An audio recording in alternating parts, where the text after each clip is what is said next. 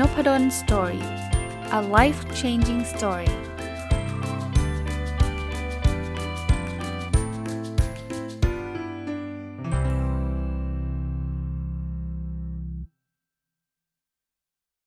สวัสดีครับ ยินดีต้อนรับเข้าสู่นพดล Story พอดแคสต์นะครับ วันนี้ก็เป็นวันอาทิตย์นะครับ ถ้าฟังตรงวันก็จะเป็นรายการ My Books นะครับ ผมยังอยู่กับหนังสือเล่มเดิมรีวิวมาหลายตอนแล้วก็คือความสุขปัจจุบันสุทธินะ ก็เป็นหนังสือที่ผมเขียนมาได้สัก2อสปีแล้วล่ะ แต่ว่าก็จะมีรายละเอียดอีกเยอะเลยนะครับ ที่จะมาเล่าให้ฟังได้นะครับ วันนี้เราเริ่มต้นจากบทที่ชื่อว่า 10 เทคนิคการเลี้ยงลูกให้ประสบความสำเร็จนะครับ เล่าให้ฟังแบบนี้ต้องต้องออกตัวก่อนเลยว่าก็ไม่ได้เคลมว่าตัวเองจะเป็นคนที่มีลูกประสบความสำเร็จอะไรมากมายนะครับ แต่ว่าเท่าที่ผ่านมาเนี่ยผมก็มีหลักการเลี้ยงลูกผม 10 ข้อแบบนี้นะครับ ก็เอามาแลกเปลี่ยนกันในหนังสือเนาะแล้วก็ถือโอกาสเอามาเล่าให้ฟังในในพอดแคสต์ด้วยนะครับข้อที่1เนี่ยเวลาจะคุยกับลูกอย่าใช้อารมณ์เป็นหลักนะครับคือหลายคนเนี่ยคุณพ่อคุณแม่นะครับ โดยเฉพาะช่วงที่อาจจะมีลูกเล็ก ๆ เนี่ยจะเป็นช่วงที่เหนื่อยกายเยอะนะก็คือไม่ได้หลับไม่ได้นอนเนี่ย นะพอเราเริ่มที่จะนอนไม่พอนะครับ แถมทำงานหนักเนี่ยบางทีมันก็จะมีอารมณ์หงุดหงิดง่ายนะหรือว่าจะเป็นอารมณ์ที่แบบบางทีลูกทำอะไรที่เราไม่อยากเขาทำดูเหมือนเขาจะดื้อเขาจะซนอะไรเงี้ยก็หลายครั้งเราก็จะแบบลุยเลยอะ่ะจะเรียกว่าหลุดอะ่ะคือแบบโอ้ยดุก็ดุซะแรงเลยเนี่ยต้องบอกว่าต้องระวังนะครับต้องระวังนิดนึงนะครับ เออผมไม่รู้ว่าคุณพ่อคุณแม่เคยเป็นหรือเปล่า เวลาเราดุลูกเนี่ยตอนดุเนี่ยมันเหมือนกับหงุดหงิดมากนะแต่ว่าพอดุไปเสร็จแล้วเนี่ยคุณพ่อคุณแม่เองก็รู้สึกผิดนะรู้สึกแย่นะส่วนตัวผมก็เคยเป็นนะครับโดยเฉพาะตอนช่วงลูกเล็กๆนะเป็นเยอะ แต่ก็ไม่ได้แปลว่าลูกจะเป็นเฉพาะลูกเล็กนะพอลูกโตขึ้นเป็นวัยรุ่นเนี่ยบางทีเนี่ยเขาก็จะมีความเป็นตัวของตัวเองเยอะนะบางทีเขาก็ดื้ออาจจะไม่อยากฟังเราพูดหรืออะไรเงี้ยคุณพ่อคุณแม่บางท่านก็อาจจะรู้สึกงุนงิดได้ได้อีกเหมือนกัน แล้วก็ ช่วงวัยรุ่นเนี่ยเป็นช่วงหัวเลี้ยวหัวต่อนะครับ ถ้าเกิดท่านแบบใช้ความรุนแรงเข้าใส่เนี่ยบางทีมันมันมันเกิดผลลัพธ์ที่เราไม่ได้ต้องการเลยนะก็เอาเป็นว่าเป็นการเตือนตัวเองแล้วก็เตือนทุกท่านด้วยนะครับว่าคุยกับลูกเนี่ยถ้าเริ่มรู้สึกอารมณ์ไม่ดีเนี่ยผมแนะนำนะเดินออกมาก่อน หรืออย่าเพิ่งคุยนะอารมณ์ไม่ดีหมายถึงทั้งสองคนนะทั้งสองฝ่ายนะเราอารมณ์ไม่ดีก็อย่าเพิ่งพูดนะในขณะที่ลูกอารมณ์ไม่ดีเราก็ยังยังจังหวะนั้นจะไปสอนอะไรเขาเขาก็ไม่ฟังอยู่แล้วนะครับ มันมันไม่ได้อารมณ์ไม่ดีกันตลอดหรอก เดี๋ยวมันจะมีช่วงจังหวะที่เราคุยกันได้อารมณ์ดีขึ้นมาเนี่ย ก็ค่อยๆ พูดค่อย ๆ จากัน จะดีกว่าจะได้ผลลัพธ์ได้ได้ได้ดีกว่านะครับ ข้อ 2 ครับฟังให้เยอะไม่ต้องสอนทันที ข้อนี้ก็เป็นการเตือนใจอันนี้ผมได้มาจากการอ่านหนังสือเกี่ยวกับการเลี้ยงลูกหลายๆเล่มนะ ผมเป็นคนชอบอ่านหนังสืออยู่แล้ว คราวนี้พอมีลูกปุ๊บก็ซื้อหนังสือเกี่ยวกับลูกเลย ตั้งแต่วัยเด็กก่อนอนุบาลเรียนอนุบาลอะไรเงี้ยผมก็ชอบอ่านมาตลอดจนถึงปัจจุบันเนี่ยผมก็ยังอ่านเลยนะหนังสือเกี่ยวกับการเลี้ยงลูก ที่ยังรีวิวไม่จบเลยใช่ไหมหนังสือดีต่อลูกที่เมื่อเมื่อสัปดาห์ที่แล้วรีวิวนะครับ ก็จะบอกว่าทุกเล่มเนี่ยเขาจะสอนให้ผู้ปกครองเนี่ยหรือคุณพ่อคุณแม่เนี่ยรู้จักฟังนะครับ คือบางคนเนี่ยอดไม่ได้ เพราะว่าเราความเป็นคุณพ่อคุณแม่เนี่ยก็อยากจะสอน บางอย่าง พูดลูกพูดอยู่นิดนึงแหละคุณพ่อคุณแม่ก็อยากที่จะพูดแล้วว่าอันนี้มันไม่ใช่นั้นมันไม่ใช่ แต่ว่าแต่สิ่งที่จะเกิดขึ้นคืองี้ครับ ถ้าเราพูดมากกว่าฟังเนี่ยต่อไปเขาจะไม่พูดให้เราฟังครับ เช่นลูกลูกขึ้นรถมาบอกสมมุติว่าคุณพ่อถามคุณแม่ถามบอกว่าโรงเรียนเป็นยังไง แล้วลูกบอกเบื่อมากไม่อยากไปโรงเรียนเลยโรงเรียนมันแย่มากเลย เรายังไม่ทันฟังเลยนะ ว่าเขาเบื่ออะไรเขาแย่อะไรโรงเรียนเป็นยังไง แต่เราอาจจะแบบสวนกลับไปเลยเฮ้ยลูกโรงเรียนเนี่ยมันมีความสำคัญนะ รู้ไหมมีเด็กยากจนหลายหลายร้อยล้านคนเลยที่เขาอยากเรียนหนังสือแต่เขาไม่ได้เรียน สมัยพ่อเล็กๆเนี่ยแม่เล็กๆเนี่ยตุ๊ดตุ๊ดตุ๊ดตุ๊ดคุยเป็น 10 นาทีเลย ลูกเขาก็ฟังเราแหละ แล้วเขาก็โอเค จบเขาก็คงไม่ต้องพูดอะไรอีกแล้ว เพราะว่าพ่อแม่ดีเฟนซ์ซะขนาดนี้แล้วจริง ๆ สิ่งที่ควรทำนะคือฟังเขาพูดก่อนโรงเรียนแย่ๆไงลูกเขาเล่าให้ฟังเขาอาจจะบ่นเรื่องครูบ่นเรื่องการบ้านบ่นเรื่องนู่นเรื่องนี่ปุ๊บ เสร็จแล้วเนี่ยฟังจนจบให้เขาระบายให้เขาบ่นให้เขาอะไรให้หมดแล้วเนี่ย ถ้าจังหวะนั้นเราอยากจะมีอะไรพูดเพิ่ม เราอยากจะมีอะไรสอนเพิ่ม มันมีอะไรที่เขาอาจจะเข้าใจผิดเราค่อยพูด ผมว่าเขาจะฟังเราถ้าเราฟังเขานะครับ อันนี้ก็เตือนตัวเองด้วยนะครับ แล้วก็เตือนหลาย ๆ ท่านด้วยว่าบางทีสิ่งเดียวที่พ่อแม่ควรจะทำตั้งแต่แรก ๆ ก็คือการฟัง ข้อ 3 ครับ ลดการซื้อของแต่เป็นการซื้อหรือให้ประสบการณ์ลูกดีกว่า ที่พูดมาเนี่ยมีประสบการณ์ทั้งหมดเลยนะคือเด็กๆเนี่ยผมเคยเป็นนะครับตอนตอนลูกเด็ก ๆ ไม่ใช่ผมเด็ก ๆ ตอนลูกเด็กๆเนี่ยบางทีเนี่ยเราก็รู้สึกแบบเด็กอะเวลาให้ของเขาก็ดีใจเราก็จะรู้สึกดีใจไปกับเขานะว่าเราเอ้เขาเขามีความสุขเวลาเขาได้ของจากเราอะไรเงี้ยคราวนี้เนี่ยถ้าเกิดใครแบบคือถ้าซื้อเล็ก ๆ น้อย ๆ ผมไม่ว่านะครับ แต่ว่าถ้าใครคิดว่าจะเอาของมาแทนตัวเราเนี่ยไม่คุ้มนะครับไม่ work นะ ตอนนั้นเนี่ยบางทีผมทำงานหนักเนาะทำงานอยู่อยู่แบบดึกกับอะไรเงี้ยเราก็รู้สึกว่ามันจะมีอะไรมาชดเชย การหายไปของเรา แล้วก็พยายามจะซื้อผมก็ไม่ได้ซื้ออะไรแบบแพงอะไรมากมายหรอกครับ ซื้อตุ๊กตาซื้ออะไรให้อย่างเงี้ยก็รู้ว่าเขาดีใจ แต่ว่าตอนหลังเนี่ยผมมาตกผลึกว่าสิ่งที่เขาต้องการเนี่ยคือประสบการณ์ หรือพาไปเที่ยวดีกว่าฮะเอาเอาเวลาเราให้กับเขาเนี่ยคุ้มค่าที่สุดแล้วแล้วจริง ๆ เวลาเนี่ยไม่จำเป็นต้องพาไปเที่ยวต่างประเทศพาไปเที่ยว แพงๆนะครับ เช่นพาเขาไปสวนสัตว์อย่างเงี้ยเขาก็ตื่นเต้นดีอกดีใจละ เพราะฉะนั้นเนี่ยผมมีมีประสบการณ์จากส่วนตัวแล้วด้วยที่เคยพาลูกๆไปเที่ยวหลาย ๆ ครั้งก็เป็น best memory ของเขาเป็นความทรงจำที่ดีของเขานะครับ แล้วก็มีงานวิจัยหรือแม้กระทั่งหนังสือหลายเล่มเนี่ยเขาบอกว่า เงินมันซื้อความสุขได้ถ้าเราซื้อประสบการณ์ แทนที่จะไปซื้อของ เพราะว่าของเนี่ยมันตื่นเต้นแป๊บหนึ่งอะแล้วเดี๋ยวมันก็จะละลายหายไปนะให้ประสบการณ์ที่มันมันดีๆ กับเขาเนี่ยน่าจะเป็นสิ่งที่ดีนะครับ อันนี้คือข้อที่3นะข้อที่ 4 ครับ เป็นตัวอย่างให้ดีกับลูกครับ ผมว่าเป็นกฎข้อหนึ่งเลยนะครับสำหรับคุณพ่อคุณแม่ คุณพ่อคุณแม่อยากให้ลูกเป็นเป็นยังไงเนี่ยคุณพ่อคุณแม่ต้องเป็นแบบนั้นให้ดูครับ มีคนถามผมบอกอาจารย์ทำยังไงให้ลูกอยากอยากอ่านหนังสือ ผมว่า อย่างแรกง่ายๆ เลยคุณพ่อคุณพ่อคุณแม่ต้องอ่านให้เขาเห็น ถ้าคุณพ่อคุณแม่อ่านให้เขาเห็นเนี่ยเขาจะมีแนวโน้มจะอ่านมากกว่าที่จะไม่อ่าน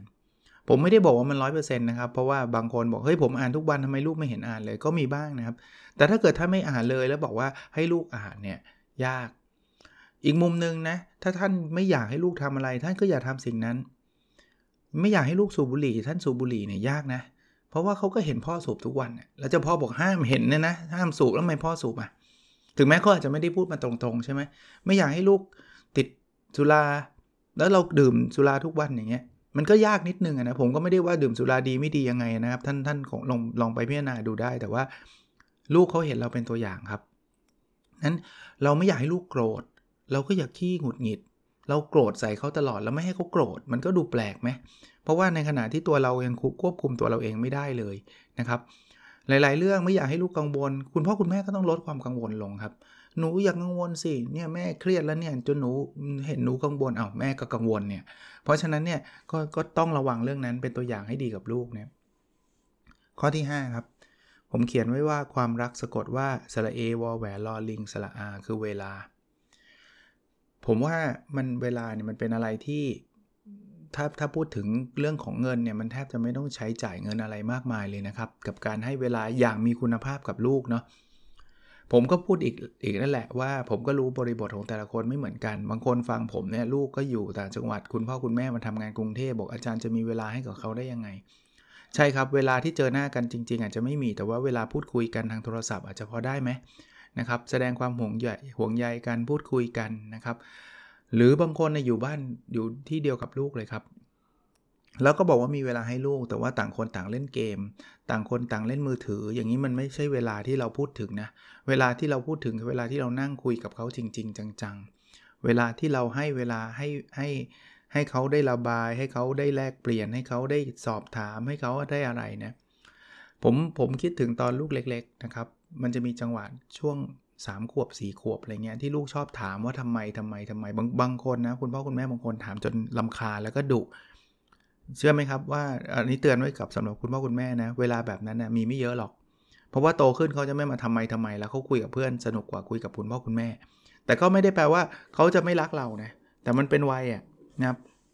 นั้นเวลาแต่ละช่วงช่วงอายุของลูกเนี่ยเป็นเวลาที่มีคุณค่าสำหรับคุณพ่อคุณแม่นะครับ เลยไปแล้ว ย้อนกลับไปไม่ได้นะ เรามาคุยกับลูกตอนนี้ก็ไม่เหมือนคุยกับลูกตอนลูก3ขวบแต่ถ้าใครผ่านเวลานั้นไปแล้วก็ไม่ต้องเสียดาย ไม่ต้องเสียใจนะครับ ว่าอุ้ยตอนนั้น 3 ขวบเราน่าจะคุยกับลูกเลยไม่เป็นไรครับมันผ่านไปแล้ว ใช้เวลาในปัจจุบันให้มันคุ้มค่าที่สุด ให้เวลากับเขามากที่สุด เท่าที่คุณพ่อคุณแม่จะพอจะจะพอทำได้ ผมเชื่อว่าไม่ว่าจะเป็นยังไงก็ตามเรารักลูกนะเราต้องมีเวลาให้เขา ไม่ได้เจอหน้ากันก็โทรศัพท์คุยกันนะส่งไลน์หากัน อะไรก็ได้ครับที่ที่มันสามารถจะ เชื่อมความสัมพันธ์ระหว่างพ่อแม่ลูกได้นะครับ ข้อที่ 6 ครับ เปิดโอกาสให้ลูกได้ทำในสิ่งที่ตัวเองรักมากที่สุด ให้มากที่สุดเท่าที่จะเป็นไปได้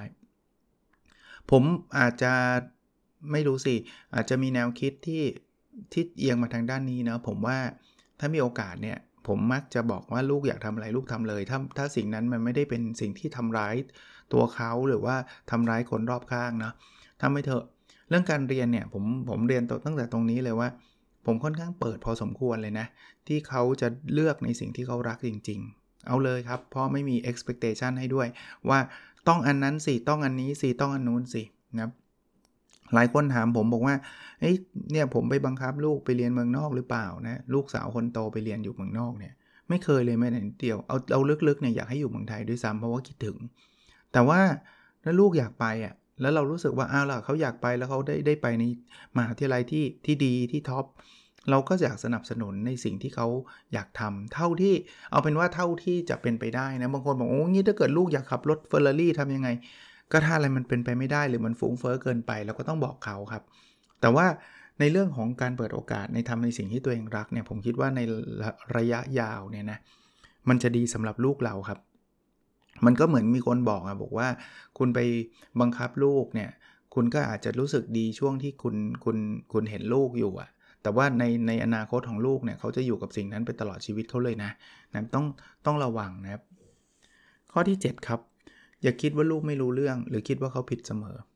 บางคนชอบเอาความเป็นผู้ใหญ่เนี่ยมามากดว่าเฮ้ยถ้าเกิดเด็กเนี่ย เธอไม่รู้หรอก เธอผิดฉันน่ะใช้ชีวิตมาก่อนเธอฉันต้องถูก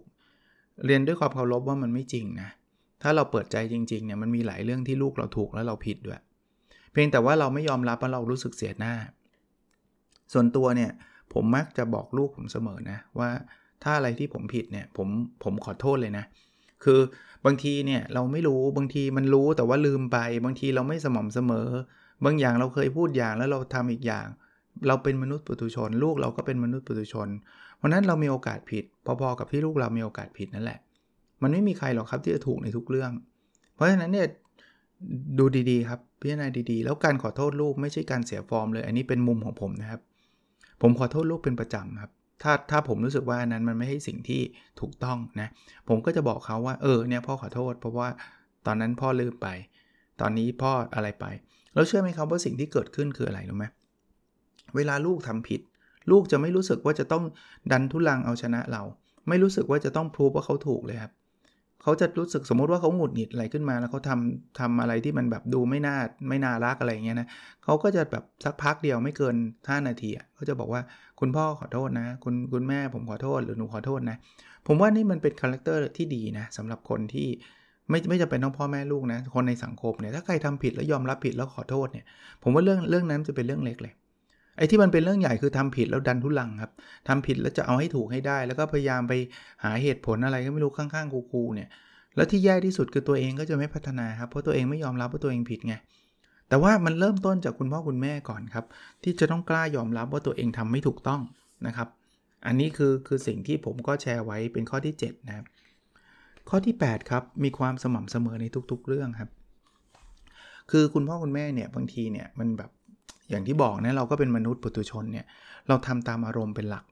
เพราะฉะนั้นเนี่ยบางทีเราเริ่มต้นว่าเออจังหวะตอนวันนี้เรามีความสุขเนะอากาศเย็นๆเสาร์อาทิตย์ ลูกไม่ทำการบ้านเราก็ไม่ว่าอะไร แต่วันสิแบบเราเกิดหงุดหงิดทะเลาะกับที่ทำงานมาสามีภรรยาทะเลาะกันแล้วก็ไปลงที่ลูกทำไมไม่ทำการบ้านอีกทำไมแกมันขี้เกียจงี้ มันไม่สม่ำเสมอไง คือถ้าเกิดคุณอยากจะให้ลูกทำการบ้านเป็นประจำคุณก็ต้องพูดทุกวัน แล้วคุณก็ต้องบอกว่าเวลานี้คือเวลาทำการบ้าน ถ้าคุณคิดว่าจะต้องสิ่งนั้นเป็นสิ่งสำคัญเนาะแต่ถ้าเกิดคิดว่าเอ้ยเขารับผิดชอบตัวเองได้ คุณก็ต้องปล่อยเขา คือถ้าจะปล่อยก็ปล่อย ถ้าจะเข้มก็เข้มในในในเรื่องใดเรื่องหนึ่งนะครับ ไม่งั้นเขาเกิดความสับสนว่าเหมือนกับคุ้มตีคุ้มลายนะบางที คุณพ่ออารมณ์ดีก็ปล่อย บางทีอารมณ์ไม่ดีก็ดุเขาก็ทำตัวไม่ถูกว่าสิ่งที่เขาควรทำเป็นยังไงนะครับ ข้อ 9 ครับ สร้างวินัยและความรับผิดชอบให้ลูกเรานะครับ คือเราทุกคนก็อยากให้ลูกเรามีความรับผิดชอบนะมีวินัย เพราะฉะนั้นเนี่ยบางคนก็บอกว่าเอาล่ะโรงเรียนเขาสอนก็ใช่ก็ส่วนหนึ่งนะครับโรงเรียนทุกโรงเรียนก็พยายามจะทำให้เด็กมีวินัยนะแต่ว่าอย่าไปโยนความรับผิดชอบ หรือว่าการสั่งสอนไปให้โรงเรียนอย่างเดียวคุณพ่อคุณแม่มีโอกาสที่จะทำสิ่งนี้ให้เกิดขึ้นในบ้านได้ ยอมรับนะครับว่าผมอาจจะไม่ได้ทำเยอะมากนัก แต่ว่าผมก็พยายามให้ลูกผมเนี่ยมีหน้าที่หลัก อย่างการเลี้ยงสุนัขเนี่ยลูกชายเป็นคนที่ชอบเลี้ยงสุนัขเนี่ยผมก็จะมอบ จะเรียกว่าหน้าที่การดูแลสุนัขให้ลูกชายนะครับ ที่เขาก็จะมีหน้าที่ในการพามันเข้านอน พามันให้อาหารมันหรืออะไรอย่างเงี้ยนะครับ แล้วเขาชอบเลี้ยงสัตว์ด้วยนะครับ ไม่ใช่สุนัขเขาเลี้ยงปูเลี้ยงปลาเลี้ยงอะไรเงี้ยเขาก็จะมีหน้าที่ในการบริหารจัดการตรงนั้น นะส่วนหนึ่ง แต่ถ้าไปมากกว่านั้นก็ได้ครับคุณพ่อคุณแม่อาจจะให้เขาล้างจาน ให้เขาซักผ้าให้เขาอะไรก็ได้ที่เขาเป็นหน้าที่ส่วนตัวของเขานะครับ และข้อที่ 10 ครับกอดและบอกรักลูกทุกวัน ผมว่าสิ่งหนึ่งที่จะทำให้ลูกเขามีความมั่นใจนะครับ แล้วเขารู้สึกดีก็คือการกอดกับการบอกรัก ที่ผมพูดแบบนี้ผมก็ไม่รู้ว่าแต่ละครอบครัวอาจจะมีวัฒนธรรมที่ แตกต่างกันนะครับ แต่ว่าสำหรับผมผมทำทุกวันไม่ไม่เว้นเลยนะครับ ผมยกเว้นว่าลูกไปค่ายอะไรเงี้ยอาจจะกอดไม่ได้นะหรือลูกอยู่ต่างประเทศมันก็กอดไม่ได้ แต่ว่าถ้าอยู่กับบ้านเนี่ยกอดทุกวันครับ แล้วก็บอกรักเขาทุกวันแล้วคำว่ารักของผมมันไม่ได้เป็นคำที่รู้สึกเขินจะพูดยังไงอะไรเงี้ย ผมเข้าใจว่าคุณพ่อคุณแม่ที่ไม่เคยบอกรักลูกเนี่ย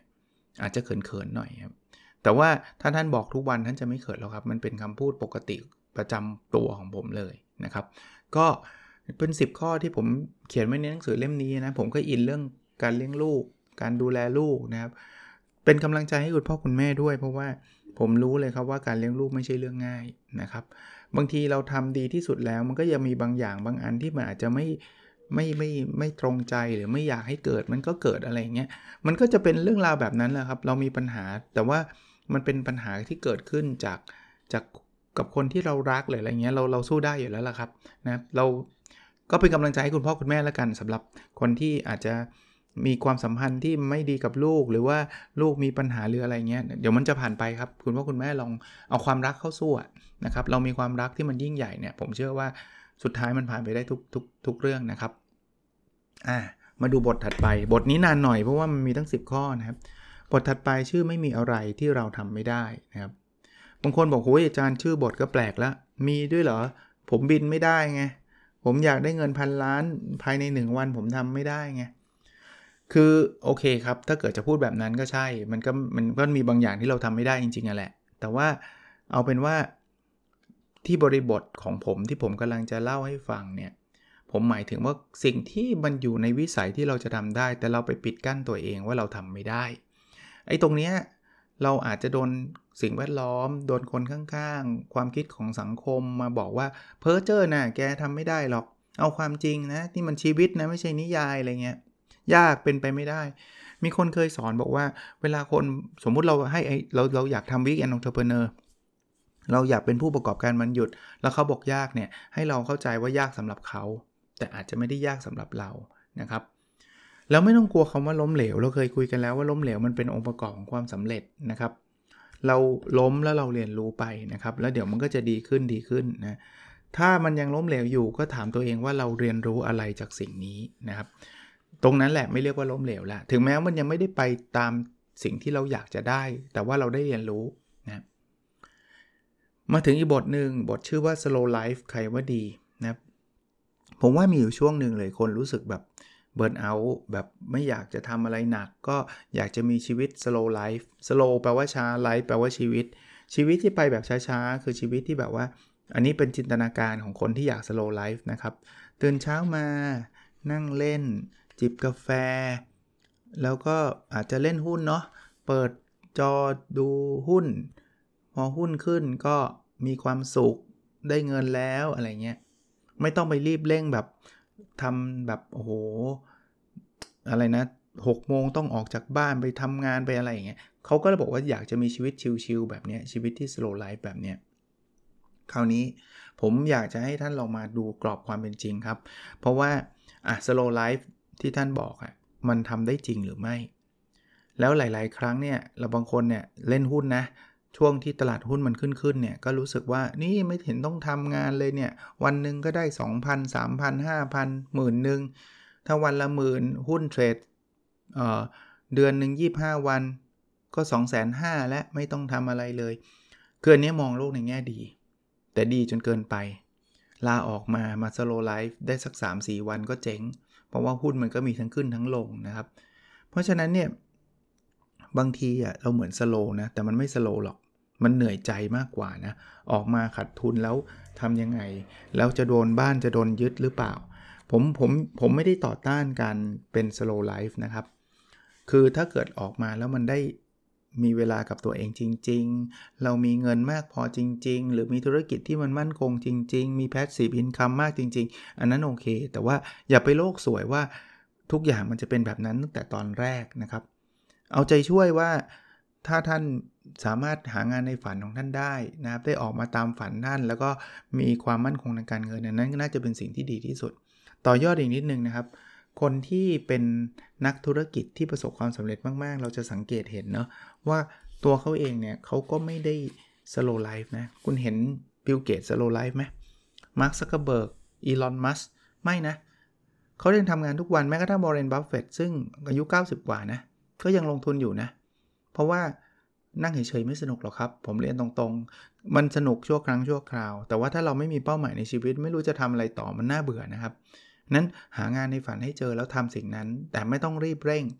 ไม่ต้องไปแข่งขันกับใครนะครับ อันนั้นน่าจะเป็นสิ่งที่เป็น definition ของ slow life ที่แท้จริงนะสำหรับผม โอเค วันนี้ก็คงประมาณนี้นะครับ น่าจะอีกสักหนึ่งตอนนะครับสำหรับหนังสือเล่มนี้ก็สัปดาห์หน้าก็น่าจะจบนะครับ โอเคครับ แล้วเราพบกันในสดถัดไปนะครับ สวัสดีครับ